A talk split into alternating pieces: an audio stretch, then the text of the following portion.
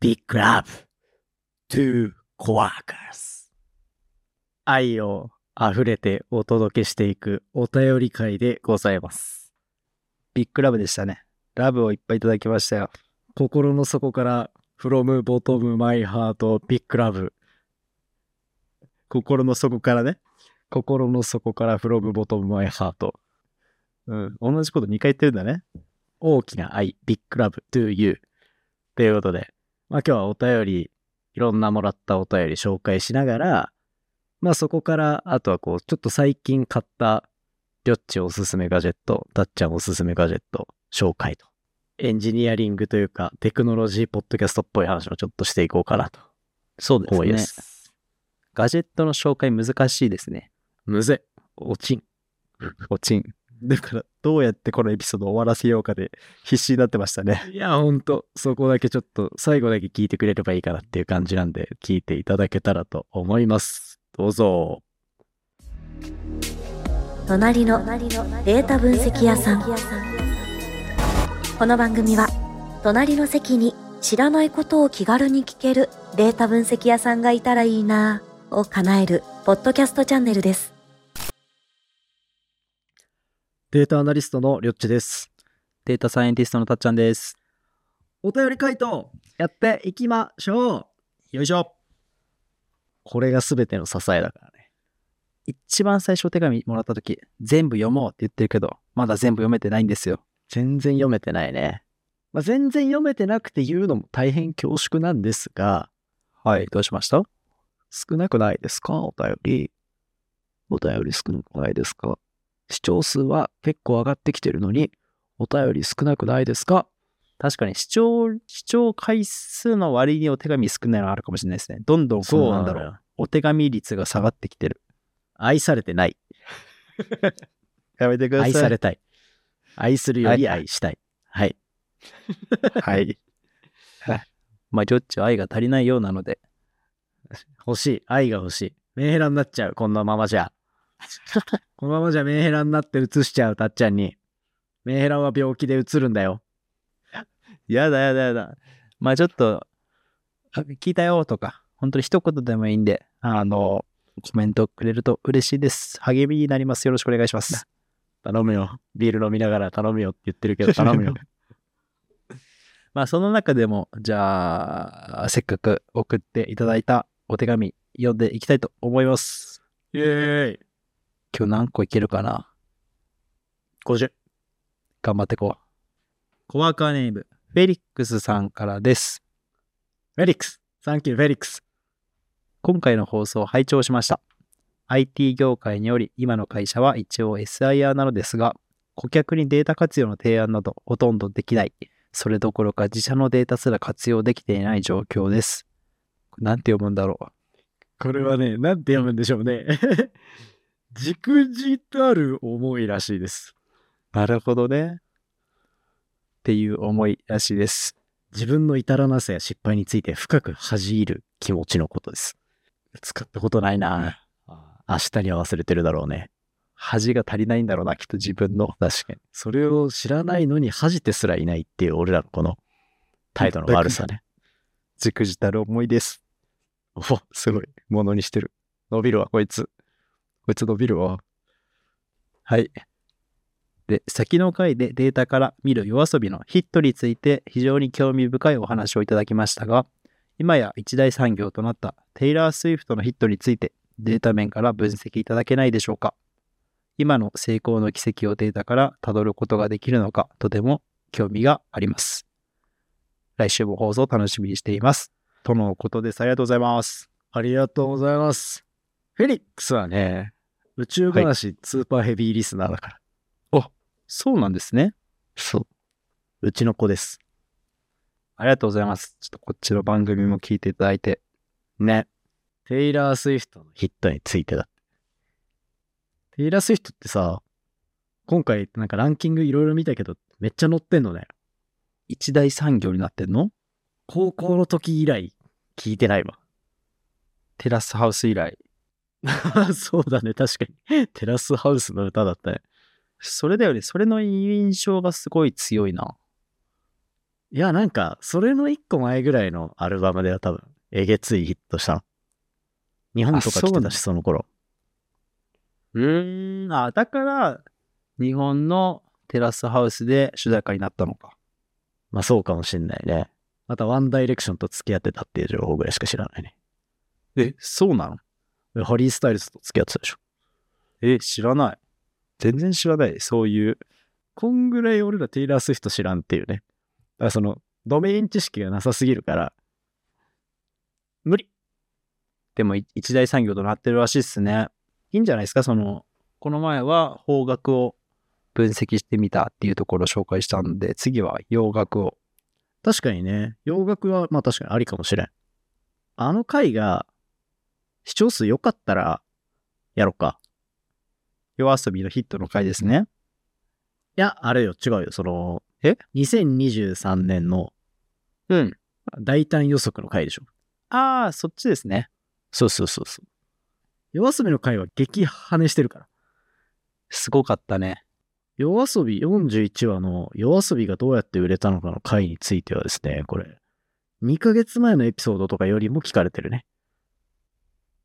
ポッドキャストって基本的にはやっぱ過去の回が一番聞かれるから。その壁をね、2ヶ月分超えてる。で、年末にまたグッと。年末すごかったね。もうなんすか、ごい。よだれ出たわ。あんな 嬉しい予言してさ、絶対来るよ、つって。絶対来るよって言ったら、来たよね。いや、すごいよね。本当に。俺が来るって言ったら来るし、来ないって言ったら来ないんですよ。えそれで言うと、その、2023年の音楽ヒットチャート分析の時に、あの、ミセスグリーンアップルがすごいって言ってたのが、あれ実は12月29日で、次の12月30日のレコ大取ったのがミセスグリーンアップル。あれ実は予言だったっすよね。そう。もうね、令和のノストラダムスとは、我なり。いや、本当に、あれもびっくりした。だからデータ分析舐めちゃいけないですよ、皆さ本当こういにうこそとうだよな。もうデータ見れば、誰がレコ大取るかなんか、もう分かってたも同然ってことですよね。ん。イージーイージー。イージーゲームです。こんなに自信満々で言ってたかは、ちょっと45話を聞いてください。本当に。エグザイルのあのやらせなくなってからか、イージーイージ3連覇ね、謎の。ー。そう。だから出てないんでしょ都市伝説だけど。殿堂入りしたからじゃないの。あ、そういうこといや、知知ららなないいけけど。俺も殿堂入りしたいわ、何かで。何かで殿堂入りってできるのポケモンぐらいしかできるできないと思ってんだけど。いやいやいや、もう何でもよ。ちょっと5年以内ぐらいの目標にしようかな。殿堂入り。目指せ、殿堂入何でかは分かんないけど、何かしらに殿堂入りす るわ。り。 そう何かしらで、何かしらで殿堂入りしたい。佐々木亮 AKA 殿堂入りでいくわ。自己紹介に殿堂入りって書いてる人見たことないし。 まあ、はい。というところで、まあ、5連後の両ちも楽しみにしていただきながら、僕らはちょっと洋楽の分析もできたらいいですね。みんな聞いてね。とりあえずあの回、うんうん予言会。。そうですすね。あ、でもあれ、2023年の洋楽バージョンのランキング出てるから、いけますよ。そう。近々、自分あれですよ。あの、この前、ブルーノ・マーズのライブに行って、あ、言ってたね。来週かなエド・シーラのライブに行ってきます。ええミーハーやん。はい。あの、日本ツアーにしっかり便乗して、ここずとばかり。洋楽やるか。はい。今ちょっと暑い。今なら語れるかも。クソ、クソミーハートークね。ポッドキャストってやっぱ、ちょっとアングラ感あるからミーハーあんまいないのよ。そうだね。そのアングラ感漂ってるとこに入ってきたミーハーって、もう餌だから。餌なのもうね、すごいよ。叩かれる。ボコボコ。原型ないぐらい。スクラップ。えつら。そういう世界、ここ。そうだよ。気をつけて。いやいやな。ミーハー呼んでないから。怖いわ。誘ってきた のに。まあ、はい。いや 次行きましょうか。ありがとうございました、フェリックスさん。じゃあ続いて。コアカネームデータ分析見習い屋さんからです。うえい。いつもありがといつも楽しく聞かせてもらってます。大学病院勤務医のデータ分析見習い屋です。データスチュワードの話、とても面白かったです。私はデータ分析をメインでやってるのですが、抽出できるデータが少ないので、医学部のデータ基盤構築にも関わりながら活動しています。データスチュワードの話を聞いて、僕の活動はデータスチュワードなのだなぁと思った次第です。医療データだと複数のサーバーにデータが散らばっており、まとめる作業はかなり大変です。まだ実装はできていないのですが、励みになる内容でした。これからも学びの多い配信をよろしくお願いします。とのことです。ありがとうございます。いや、こういう感想めちゃめちゃ嬉しいですね。すごいね。めちゃめちゃ刺さってるじゃん。すごい。これじゃあ、あれじゃない2回前の分散処理の話とか、実は結構面白かったんじゃないああ、確かに、どうなんだろうな。病院のデータをどう管理してるか。でもさ、画像とかさ、あとは、MRI のデータとか多分結構重いと思うんだよね。確かに確かに。 3D データになってくるから。うん。そうだだねか。ら、結構データ管理頑張んないと、もし一元管理するんだったら、分散処理の話めちゃめちゃ関わるんじゃない絶対かかってくるな。しかも、そっか、病院のデータってかなりデータ量多いしっていう意味だと、あの、データ分析のコンペのカグルあるじゃないですか。あそこで出てくるテーマってかなり病院関連多いんですよね。脳波の動きとか、この間の睡眠のやつだ。あ睡眠のやつもそうだったし、あの、今言ったね MRI のデータとか、DNA の配列みたいな。そういう話とかもめっちゃ多くて、で、データセットの準備はどっかの病院がやってますとか、医療機関がやってますっていうの多いんで、多分あ、、そうなんすだ。すごいデータ基盤構築やりながら働いてるっていう、このデータ分析見習い屋さんの話を聞く限り、結構プロフェッショナルな仕事してるんじゃないかなと思いますね。カグルとか出しちゃえばいいのにね。一緒なんだよね。勤勤務医だも務んね医って書いてますもんね。そうですね。すごいよね。お医者様ですから。偏差値高めだよね。よく聞けてるいよや好ねき。こんな話をって。そう。いや、でもなんか少しでも参考になるというか、確かに。ためになるちょっ話ができてるなら嬉しいですね。と。スッチー会みたいな、そういうさ、そういうのいっぱいやった方がいいんじゃないなんか業界に結構刺さってたさ、ツイッターの感じもあったじゃん。ああ、そうでしたね。確かに。データ基盤の話は刺さってましたね。データ業界に。まあ、定期的にちょっとちゃんと、ちゃんとテッキーな会やった方がいいかもね。やりましょう、これは。どういうテーマそうだな。この前職種の話だったけど、なんかもう少し一つのテーマを深掘ってみるとかってやってみたらいいのかな。そうね。もうなんか、AWS 上にこういう環境を作るには、ここに注意するんだとか。確かに。そういうことな分のか析な環境の話とか。あんまり触れてないですけど、例えばテーブルデータを扱うって意味だと、なんかクラスタリングの話とか、はいはいはい。回帰分析ってなんだっけとか、そういう、本当によく出てくるような分析方法の話でもいいかもしれないですよね。ああ、まあ、クラスタリングの話だったら、実は、あれだね。ネットワークサイエンス全、これの一個前のエピソードでやってるじゃん。うんうん。ネットワークも、そのつながり方でクラスタリングっていうのがあるね。周りとの距離感と、ほう全体の中でどこにいるかでクラスタリングするっていう。グループを作っていくってことですよね。そうそうそうそう。まあだから密集してるクラスターは同じ色で塗ってみたいにやると、まあ結結構こう界隈みたいなのが分かれて、めっちゃデータ把握しやすくなるみたいな構アプローチも実はあったりする。いいですね。そういうのやるか。面白そうやな。なんかそう、現場とつながると嬉しいなと思うし、参考になると嬉しいんで、そうね。やっていきましょう。やっていきましょ見習い屋さんありがとうございます。う。ありがとうございました。すごい。見習い屋さんはね、いっぱいコメントをくれるんですよ。実は、ちょっと紹介できてないのがね、ちゃんと目は通してます。最近チュニからのお手紙がないな。大学忙しいんですかね。チュニ頼むよ。チュニ にね、あの、ポッドキャストウィークエンドって下北でやってたイベントで、うん、会場、会場行くって俺そういうの言わないの。いるっていうのバレたくないから、あんまり。 はい。はい。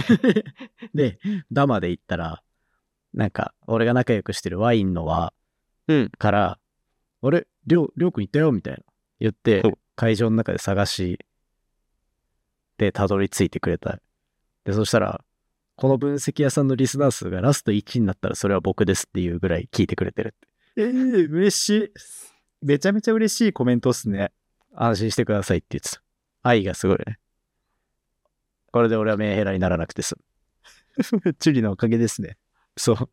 で、しかもチュニー、俺、俺の大学の授業を受けてんだよね。そうですね。講義の動画見ましたって言ってますね。そうそうそう。で、で、そっからこのポッドキャストも聞いて、うんうん。で、分析屋さんになるらしい。そうなんですかはい。人生変えちゃった。えリュウキ人生変えちゃった。いやいや、でも嬉しいですね。なんかこう面白い仕事なんだなと思ってくれるのは。そうそうそう。えーぜひぜひ頑張ってほしいですね。まだ B4? そうそう。ファーストキャリアとしてデータアナリストの道に進むと。っアナリストなんですね。て言ってたよ。へえ。めちゃめちゃ嬉しかっった。マジポッドキャストやっててよかったと思って。た。確か泣いてないけど泣きそうになった。に。いいんだよ、言わなくて、それだったら。 えーありがとうございます。一緒に写真も撮ってましたよね。撮ってた。ちゃんと写真見ました。いいね。はいこういうお手紙会はまあ定期的にやっていきましょうよ。やっていきましょう。ツイッターでいっぱいくれるから結構みんな。あそうですね。リアルタイムにエピソード出た瞬間とかでくれるから嬉しいですね、あれ。そうそうそう。追敗だからさ、私。うん。エゴサの鬼そう、もう本当に。ずーっと見てる。まあそれこそ、毎回コメントくれるのは、まあ、多ソ吉だよね。前回もありが話とうしございたけど。あます。タソ吉。と、サルタさんね。サルタさんですね。えっ、と、サンさんの、もそうだし、あとは、ひらきね。ひらきさんデータエンジニア。で、結構コメントくれたりするし。あと、テンテムとか。テンテムですね。テンテムも、あの、フェリックスレベルの宇宙話リスナー。全話聞いてるんですよね。全話聞いてる。すごい。とかね。もう、みんな、あとやっぱこう、コラボししたあたりから、浅野さんも毎回くれるね。白金高級 FM の。二代目。二代目吉田っていうのでね、結構、あと AJ さんも。ああ、そう。アトラクトジョイ、はい AKAJ ね。今日 Web3 関連の話とかに興味持っていただいてるのかなそう。しかもなんかデータ系なんか気になるって誰かが言ってた人に対して、このポッドキャストマジおもろいからとかっていう宣伝までしてくれる、そう。宣伝してくれるのめっちゃ嬉しいっすね。本当に、たまらん。ありがとうございます。ビッグラブ送るわ。っていうね、もう、支えられまくってますよ。まあ、やっていきましょう。ゆっくりと。まあ頑張っていきましょう。なんだかんだそろそろ1年経っちゃうからね。この番組は、えっと、4月に始めて、そう。そうか。もうあと2ヶ月経てば、一周回るのか。すごいよね。意外と続いたね。続きましたね。これのエピソードがちょうど51回目のはいはい、はい。エピソードですかね。すごいわ。そう言ってたね。この間、4回前のやつか。あの、うん Web3 のクイズ大会のトリビアテック出てもらった時、あの、うんホロヨイ Web3 のイベント会場で撮ったし。そうですあの時、ホロヨイ Web3 は1年経って週2で更新してて、100はいったみたいな感じだったもんね。うんうんうん。まあ50ぐらいのペースだよね。頑張っていきましょう。頑張ろう。ビデオポッドキャスト流行るから。そうですね。わあ、収録しなきゃに追われてるわけでもないし、まあ好きな子ことを喋ってるし、勉強したことをここで共有するっていう機会になってるから、すごいありがたく使わせていただいてるって感じでもありますよ。そうね。結構いい、いい感じのアウトプットの場になってるよね。そうなんですよね。そこれのために調べるはほとんどないからな。たまにちょっとあるけどぐらい。でもね、逆になんか最近思うのは、最初はアウトプットいっぱいしたいってなってるけど、逆に今アウトプットが慣れてきて、いっぱいしすぎて、空っぽになってきてる感もあるんですよね。あ、そう。そじゃあ宇宙話ぐらい毎日やる う。いや、だから空っぽになっちゃってるんだって今。 いやだからそう、だからそうすると、あの、うん。キュービのチャクラみたいな感じで、一回空っぽにすると出てくんのよ。え、何かが、何かが出てくるそう。ナルトのキュービのチャクラみたいな感じで、俺ブワーってくるから。そうすると、もう無双する。俺みたいに1200話ポッドキャスト更新する化け物に生まれ変わマる。ジ怖すぎるんだけど、アウトプットドリブンね。え想像できないな。いや、だからなんか新しいこと勉強しようかなとか、そういうああ、感じにはなってきてる。いい心がけだ。はい。なんでまあ、ちょっと今まで触れてこなかった最近には、教科学習とかっていう話にいいもね手を出したりしてて、ちょっとまた機会ができて、まとまってきたら話したいんですけど。やりましょうか。はい。今日はあれですよ、なんかもう一個喋りたいっていう話がああっあ、たそとう。そうそう。なんか、どうせオタクばっか聞いてるからさ。やめろ って。さっきまで、愛が欲しい、愛が欲しいって言ってた のに。いや、なんか、ちょっとガジェット系の話もちょっと面白いかなと思って。うんうん。しかも俺、あわざわざたっちゃんに言ってない、あ、これ買ったけどよかったな、みたいな。なんか最近買ったんですよね。スタンディングデスクの話ってなんか、エピソードしたような気もすんだけど、してないかな。どうでしたっけね。そう、スタンディングデスクめっちゃいいよねは、でもこれちょっと月並みだから一旦置いといて、一日の仕事のうちね、俺家で仕事してる時間の8割ぐらい経ってる。 いや、すげえな。ほぼ立ってる。ほぼ経ってるね。スタンディングデスクはもうマスト。もう生活に馴染みまくってて。で、ブラックフライデー結構前だけど、買ったやつが、うん。あの、オープンイヤーのイヤホン。オープンイヤーのイヤホン。だからその耳の穴塞がないイヤホン。骨伝導骨伝のことそう、まあ、骨伝導じゃないんだけど、骨伝導じゃないんだけど、まあ、骨伝導みたいな見た目のイヤホン、えショー、ショックスってやつを買ったんだけど、はあはあ。これがね、良すぎるね。いや、まあなんか、まあほぼ骨伝導だと思って聞いてくれればいいんだけど、そのショックスっていうメーカーのオープンイヤーのなんか耳の穴を塞がないイヤホンを買ったのよ。つけてるの忘れるぐらい楽。つけてないもんね。耳いには。や、まあまあそうなんだけど、耳の上にかけるのよ。あ、かけるんだ。メガネの逆みたいな。あの、たまにクソダサいさ、なんか、なんか、東京のさ、 生きって、生きって後ろにサングラスかけてるやつみたいのいるじゃん。あ、ああれえー、え、形はどういうものなのあ、ほんと耳に、その、サングラス後ろにかけるクソダサスタイルと全く一緒。なんか、カチューシャみたいになってるってことあ、そうそうそうそうそうう。んで、それで、音が聞こえるんだけど、まあ、一日中ミーティングなんかしら入るとかってさ、たまにあるじゃんうんうん。その時にさ、耳の穴にイヤホンぶっ刺してるとさ、耳痛くなったりするじゃん。あわかる。わかる。と、ちょっと臭くなるじゃん、耳の穴。耳の穴の理由ってかける 人 耳の穴、これで突っ込んで、ってやったらわかるじゃん。それ昔からやってた気がするんだけど、ちなので、耳の穴ってやっぱ、犬の耳の穴も臭いし、人間の耳の穴も臭いのよ。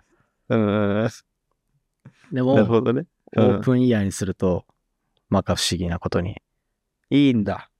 そう。へえ。なんか朝シャンした時とかさ、その後すぐミーティングの時さ、耳の穴にイヤホン入れるとクチュってなる時ない。ああ、確かに、ちょっと湿度高めでね。あそうそうそう。あれもだからないし、あとなんか、うんうんうんあの、声量が下がる。家の中でのミーティングの。ああ、なるほどね。耳塞がってないから、普通に喋ってる感じで喋れたりもする。俺なんか、バグったぐらいの音量で喋っちゃうのね。だから自分の喋った声が、本来だったら耳に聞こえてきてるから、そこで調整するけどってことですよね。そうイそヤうそホうンそうしてるから、ちょっと低く小さく聞こえちゃうから、もっとでかくなるってことそうそうそう。 けど、それがなくなるとか、はいはい。あと、まあ、バッテリー持ちもいいから、マジで一日つけて、朝つけて、夕方とか夜までずっとつけっぱとかも。ザラ。ええあいいっすね。あ、でも、そっか、そういう意味だと、自分も、メガネタイプのイヤホンを持ってて、ああ、そう、それ、それよ。そういうことよ。いわゆるスマートグラスみたいなやつ。うん。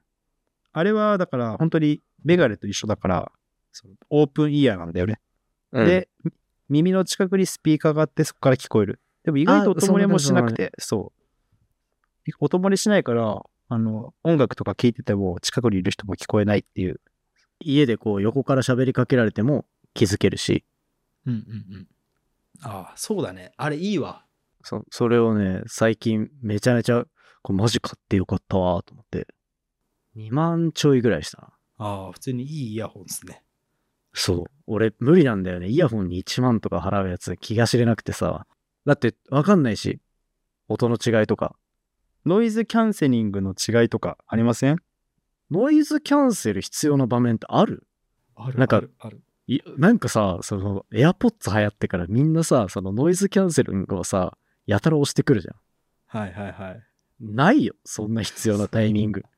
ノイズが多すぎる。いや、そん、耳塞ぐ、そのなんかあの、カナル式のイヤホンだったら大体聞こえなくないいや、そんなことないけどな。でも電車とか乗ってる時は別に音楽聴かなくても自分イヤホンしちゃいますね。えなんかもう嫌で。もう多分癖ついちゃってるんですよね、きっと。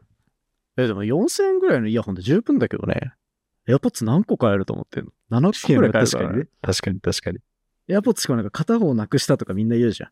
うんうん。あもう、あんなんだって、片方分だけで、4個ぐらい買える から。俺が使ってるイヤホンなんかまあ確かにね。そそんな中で、半年ぐらい勧められまくって、マジでいいからって言われて、仕事用にうん買ったんだけど、うんうん。オープンイヤー、そのショックスのやつは、マジいいね。へえ。おすすめ。え、アマゾンとかで買えるんですかアマゾンで買えるね。ちゃんとアフィリエイトじゃないリンク貼っとこう。じゃあ、あそうしましょう。なんかスタンディングで仕事する用のサンダルは結構当たりかなと思ってるね。え、家でサンダル履いてんすかサンダルっていうか、サンダルだね。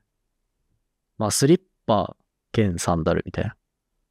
え、何立つから履かなきゃいけないっていうことそう、あの、痛いじゃん。床硬いし。はいはいはい。で、あの、今、リカバリーサンダルとかって出てるじゃん。うんうん知ってる柔らかいやつで。で、なんかあの、工場のレーンとか、レーン作業とかしてる人のし足元に、すげえふわふわのマットみたいなのが引いてあったりするのね。ふわ、へーふわふわというか、高反発マットみたいなのが置いてあったりするんだけど、それがそのままサンダルになったみたいなやつがあって、はいはい。だそれを、それ履いてずっとスタンディングでやってるから、足も痛くならんっていう。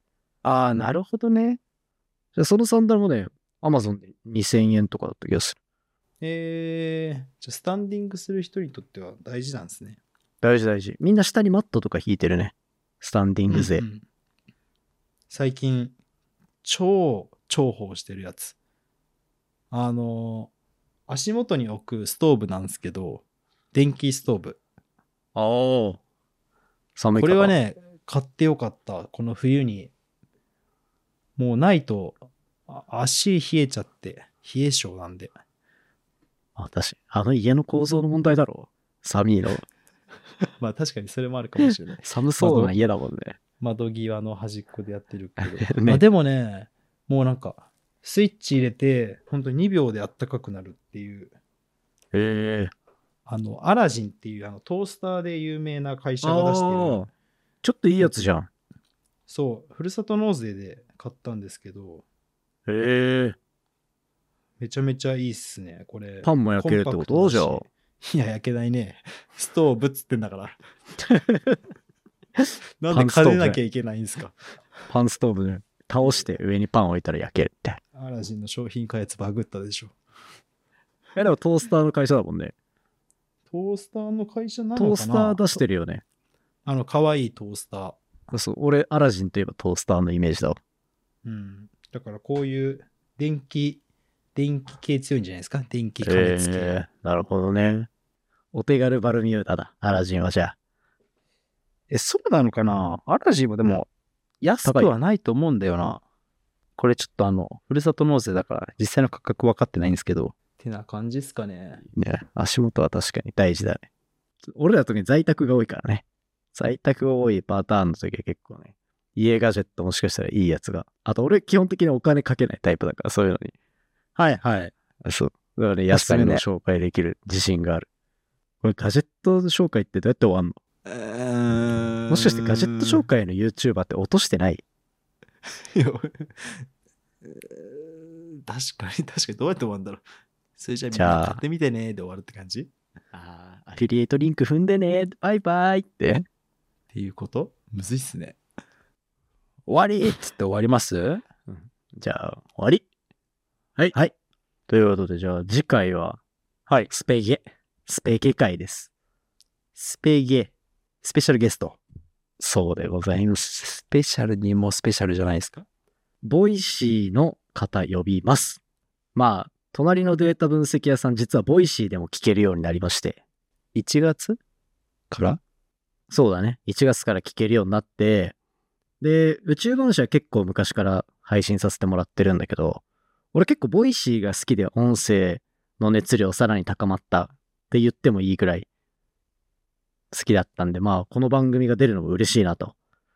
で、ボイシー呼ぶ理由、これはもうシンプルで、ボイシーの配信者が見れるダッシュボードがうんめちゃめちゃイケてるんですよ。だからそれを、ちょっとね、それを見ながら配信者の人にアドバイスとかもするような役割を担ってる人を呼んでですね、ほうほどうやってボイシーの音声配信は攻略していけばいいのかみたいなう。なるどほうど、やね。ってアドバイスしてんのかっていう運営側の目線で話してもらおうっていうそんな回になっておりますああ、面白いですね。どういうそう指標が大事かとか、そういうここら辺聞いてみたいですね。そうそうそうそんな感じでゲストに呼んでいきたいと誘ったら OK もらったんでやっていきたいと思います楽しみにしてます。